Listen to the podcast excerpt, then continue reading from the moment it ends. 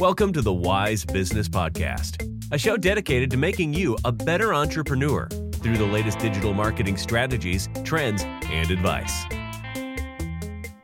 97% of users search online to find a local business, and that's why in today's episode, I'm going to dive into why local SEO is so powerful and actually how to get started yourself. Now, local SEO is local search engine optimization, and it's essentially the strategy of optimizing your website, its pages, and content for local searches, not national and going for global keywords that can be searched from anywhere in really high level terms, but rather drilling down into exact areas practice areas, and services. And by ranking on the first page for local keywords related to specific locations and services, you're able to drive a lot more conversions and revenue without having to spend crazy amounts of time ranking for competitive search terms or investing a lot of money into Google Ads campaigns or other paid ad campaigns that can be really expensive when you're targeting high level terms and audiences.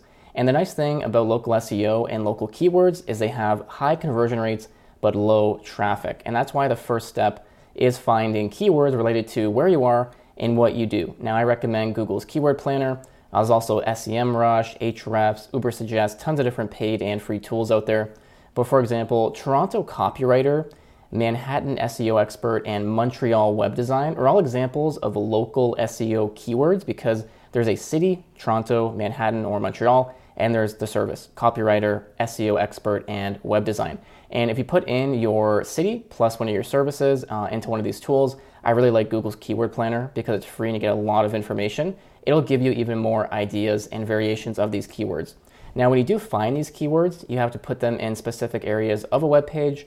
Uh, that includes the title tag, meta description, the URL, H1, and other header tags like H2 and H3 within the body of the page and preferably within the introduction and conclusion and the body specifically, uh, within the alt text of images, and also within the file names of media. But with the alt text and file names, don't try to force it or make it unnatural. Only put it in there if it actually makes sense.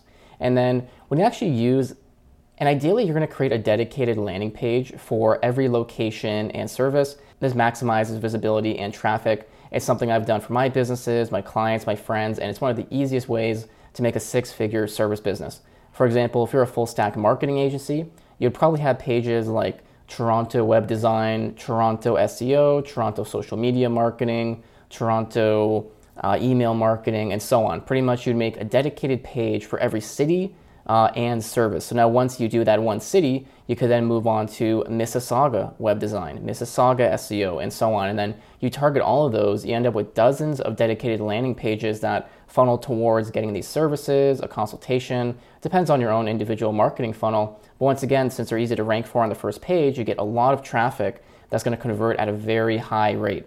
And once you do this, you also want to optimize your Google My Business listing in the same way take those main location based keywords and place them in the description of your profile. You can also put them in the name of your business, but only if it appears that way on your website.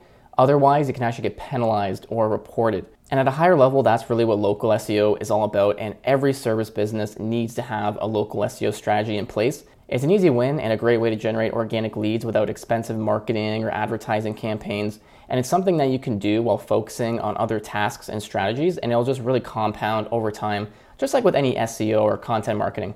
Now, if you want to learn more about marketing, copywriting, SEO, check out the show notes. I got some free courses and other resources for you. Make sure to subscribe if you haven't already. Hope you're having an awesome week, and I'll catch you in the next one. Thank you for listening to the Wise Business Podcast.